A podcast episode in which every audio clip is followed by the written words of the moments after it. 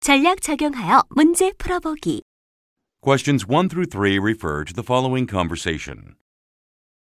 Are you attending the customer service workshop Tuesday morning? I'm planning to go. I'd like to, but I need to hand in a sales report on Wednesday afternoon. I don't know if I'll have enough time. That's too bad. Ms. Thomas is going to speak about online customers. I can take some notes for you if you'd like. Number 1. What are the speakers mainly discussing?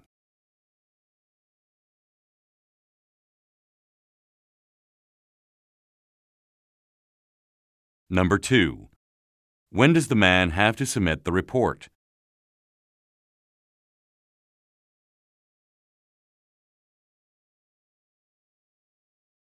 Number 3.